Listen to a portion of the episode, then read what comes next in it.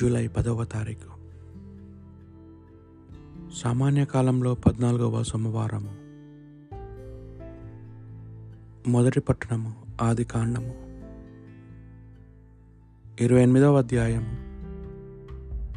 పది నుండి ఇరవై రెండు వచనముల వరకు.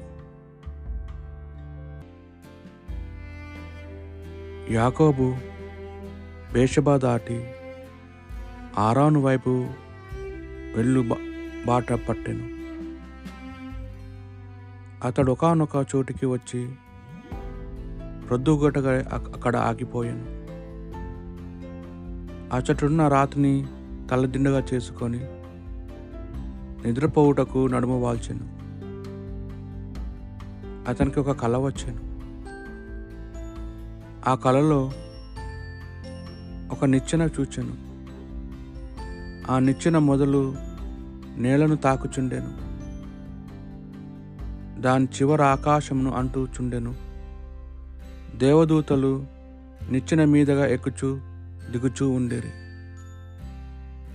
అప్పుడు యావే దేవుడు నిచ్చెన పైగా నిలుచుండి యాకోబుతో నేను ప్రభుడను నీ పితామహులకు అబ్రహాంనకు ఇసాకునకు నేను దేవుడను. నీవు పడు పడుకొనిన ఈ ప్రదేశంను నీకును నీ సంతతికి నీ అప్పగింతును. నీ సంతతి వారు భూరేణు వలె అసంఖ్యముగా పెరిగిపోయి నేను నాలుగు చెరుగులు వ్యాపింతురు. నీ ద్వారా నీ సంతానము ద్వారా భూమండమందలి సకల వంశములు వారు దీవెనలు బడయుదురు. నేను నీకు చేదోడు వాదోడుగా ఉందును.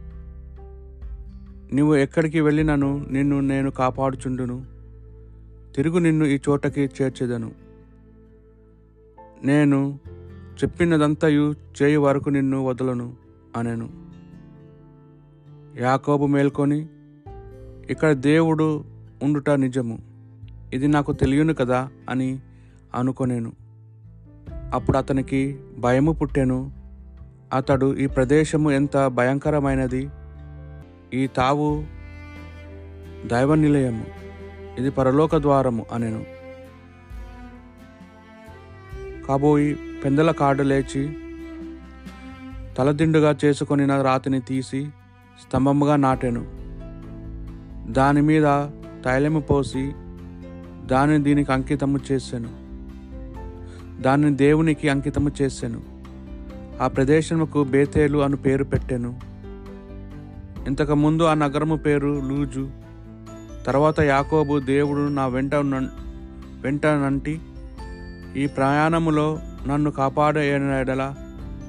ఈ ఏబది ఈ ఇబ్బంది కలగకుండా నాకు తినుటకు కూడా కట్టుకున్నటకు గుడ్డలు సమకూర్చ నెడల. నేను నా తండ్రి ఇంటికి సమాధానంతో తిరిగి వెళ్ళిన ఎడల. ఆ ప్రభువే నా దేవుడగును.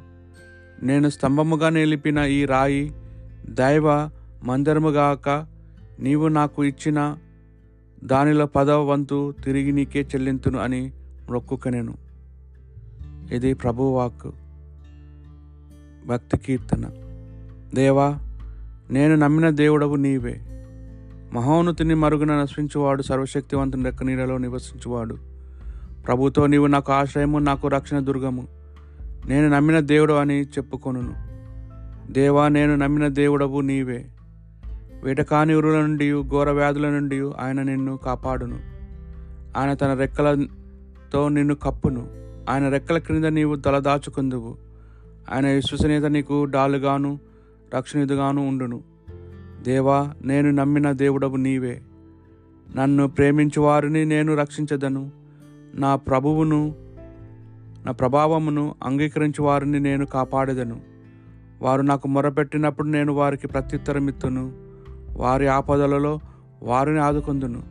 వారిని విపత్తుల నుండి కాపాడి వారికి కీర్తిని దయచేదును దేవా నేను నమ్మిన దేవుడవు నీవే.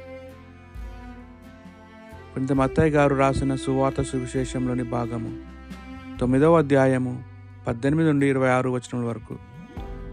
ఇట్లు మాట్లాడుచున్న చున్న యేసు వద్దకు పాలానాధికారి ఒకడు వచ్చి ఆయన ముందు మొక్కి మోకరించి నా కుమార్తె ఇప్పుడు మరణించినది కానీ నీవు వచ్చి నీ హస్తము ఆమెపై నుంచిన ఆమె బ్రతుకును అని ప్రార్థించాను.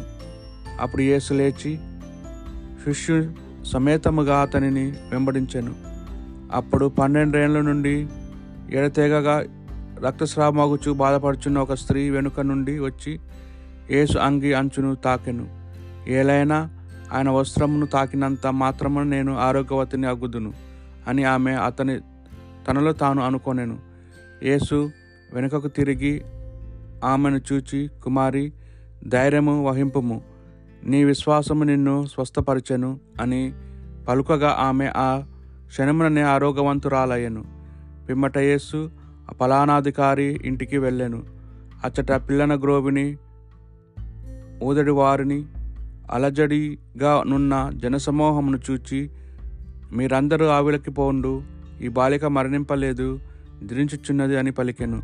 అందులకు వారందరూ ఆయనను హేళన చేసి మూగి ఉన్న జనసమూహమును వెలుపలకు పంపి యేసు లోపలకు వెళ్ళి ఆ బాలిక చేతిని పట్టుకొని ఆ బాలిక లేచెను. ఆ వార్తా ప్రాంతం అంతటా వ్యాపించెను. ఇది ప్రభు సువిశేషము.